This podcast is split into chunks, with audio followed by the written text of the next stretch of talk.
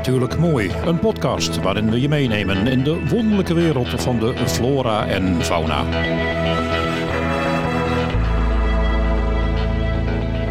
Welkom bij deze derde aflevering die gaat over de grootste slang die in Nederland voorkomt, namelijk de ringslang.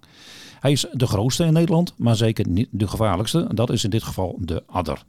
Sporadisch wordt deze ringslang ook gesignaleerd in de onlanden. En dat is een gebied wat in het noorden ligt van Drenthe. Net eh, tegen de grens en over de grens aan met de provincie Groningen. En ongeveer 2500 hectare groot is.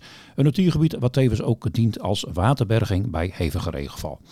De ringslang die komt al veel, veel voor in het aanliggende Vochteloerveen, maar nog mondjesmaat dus in de onlanden. En dat was een reden voor de natuurorganisaties als uh, Staatsbosbeheer, Natuurmonumenten en het Groningen Landschap om eens eens samen te gaan werken aan de komst van de ringslang in de onlanden. En ook aansluitend daarna in het gebied het Westenkwartier. Tijd voor mij om eens even op uh, onderzoek uit te gaan welke inspanningen er worden verricht.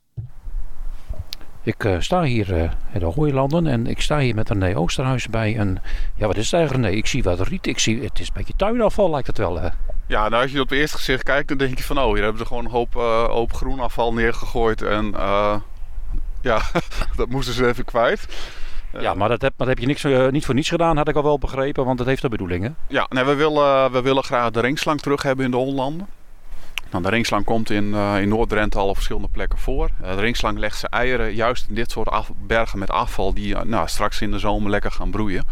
En dan worden die eieren zeg maar, door de warmte uitgebroed. Dus... Ja, wat, wat, hoe gaat zo'n proces? Want ik zie hier een hele hoge bult liggen. En, ehm, ja, en, en dan? Nou, dit afval dat gaat langzaam verteren. De zon komt er straks bij, dus dan wordt het wat warmer. Dan begint het een klein beetje te broeien. Het hoeft niet eens zo heel warm te zijn hoor. Het is niet zo dat het 80, 90 graden moet zijn. Maar gewoon als het net even 5 of 10 graden warmer wordt, dan kunnen die eieren al, uh, al, ja, zich al ontwikkelen. Kunnen de jonge slangetjes uitkomen. Nou, dat is waarschijnlijk een van de knelpunten waarom de ringslang nog niet terug is in de onlanden. Uh, omdat er niet genoeg plekken zijn waar ze hun eieren kwijt kunnen. Dus vandaar dat wij ja, samen met Stadsbosbeheer, Natuurmomenten en Drenslandschap op, en ook Stichting Natuurbelang Onlanden overal in de, in de onlanden nu dit soort broeihopen aanleggen om, uh, om het ringslang extra makkelijk te maken. Ja, maar dat zou ik me af te vragen. Hè? Ja, trouwens, ze, liggen wel, of ze zijn wel in Drenthe. Maar hoe krijg je ze dan hier? Dat doen jullie dus zo her en her zo'n hoopje neer te leggen? Ja, de afgelopen jaren is natuurlijk enorm veel aan natuurontwikkeling gedaan. In de, hier in de Onlanden zelf, maar ook het hele bekensysteem richting het Vogeloofveen. Dus er ligt eigenlijk al een hele mooie ja, natuursnelweg klaar voor die ringslang. En uh, daar kunnen ze gewoon langs. Alleen ze moeten nog even onderweg wat, wat, ja, wat stapstenen hebben, zeg maar, waar, ze, uh, waar ze hun eieren in, in hopen kwijt kunnen. En hoe, hoe werkt het dan? Dus dat ene hoop vol is, gaan ze op zoek naar een andere hoop? Nee, die, die vrouwtjes die leggen op een gegeven moment in een hoop hun eieren. En uh, daar kunnen heel veel vrouwtjes in één hoop neerleggen. Maar ja, het is maar net welke hoop zo'n vrouwtje tegenkomt en daar leggen ze de eieren in. Dus die bult die we hierbij staan, wat zal die zijn? 3 bij 3 meter of 4 bij 4 meter. Hij is nu nog 2 meter hoog, straks van het zomer nog maar de helft. Ja, daar kunnen in principe kunnen daar wel, uh, wel 30, 40 vrouwtjes hun eieren in leggen. Oké, okay, ja, het is dus niet zo dat er per bult één, uh, één vrouwtje in gaat zitten. Nee, nee, er kunnen heel veel eieren. Er zijn echt wel bergen bekend waar meer dan nou ja, duizend, tienduizend eieren in gevonden zijn. Dus echt hele grote aantallen kunnen daarin gelegd worden. Oké, okay, dan, dan is de verwachting en de hoop natuurlijk dat ze deze kant op komen. De ringslang, wat voor slang is dat?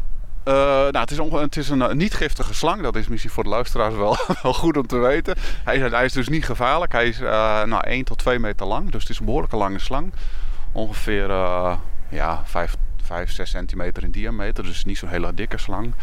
Een beetje groen, groen, grijs. Met twee opvallende gele vlekken achter zijn, achter zijn kop. En daar is hij eigenlijk heel goed aan te herkennen. En hij leeft een beetje in moerasgebieden en waterrijke gebieden. Kan heel goed zwemmen. Dus je ziet hem ook regelmatig. Uh, ik kom dan ook wel vaker in Drenthe. Daar zie je ze regelmatig ook gewoon in vennetjes door het water heen zwemmen. Het zijn hele goede zwemmers. Ze zijn dus niet echt uh, mensenschuw. Nou, nee, niet heel erg. Je moet er niet te dichtbij komen. Dan, dan denken ze wel van, hé, hey, dat vind ik niet leuk, ik ga weg. Maar als je op 2, 3 meter afstand staat en je weet waar ze zitten, dan kun je ze heel rustig bekijken. Maar kom je er, nou ja, flink aanstampen, voelen ze de trilling in de grond, dan schieten ze snel in de ruigte weg en dan, dan zie je ze niet terug. Nu heb je hier een, een prachtige bult gemaakt. De ringslang, waar, waar leeft die van? Kikkers, amfibieën, dus, dus kik, ja, kikkers, uh, salamanders, uh, maar ook muizen. Gewoon, gewoon kleine, kleine, kleine beestjes, zeg maar. En als ik het goed begrepen heb jouw verhaal, dan verplaatst hij zich dus uh, door het water en niet zozeer over het land. Nog even weer terugkomen op, uh, op die uh, hoge bult, die nog wat weer in gaat zakken, zoals jij dat zei. Moet dat nou ieder jaar, moet je daar weer mee aan de slag? Of, of is het eenmaal zo'n bult en dan komt hij weer terug en hoef je er verder als mens niks meer aan te doen?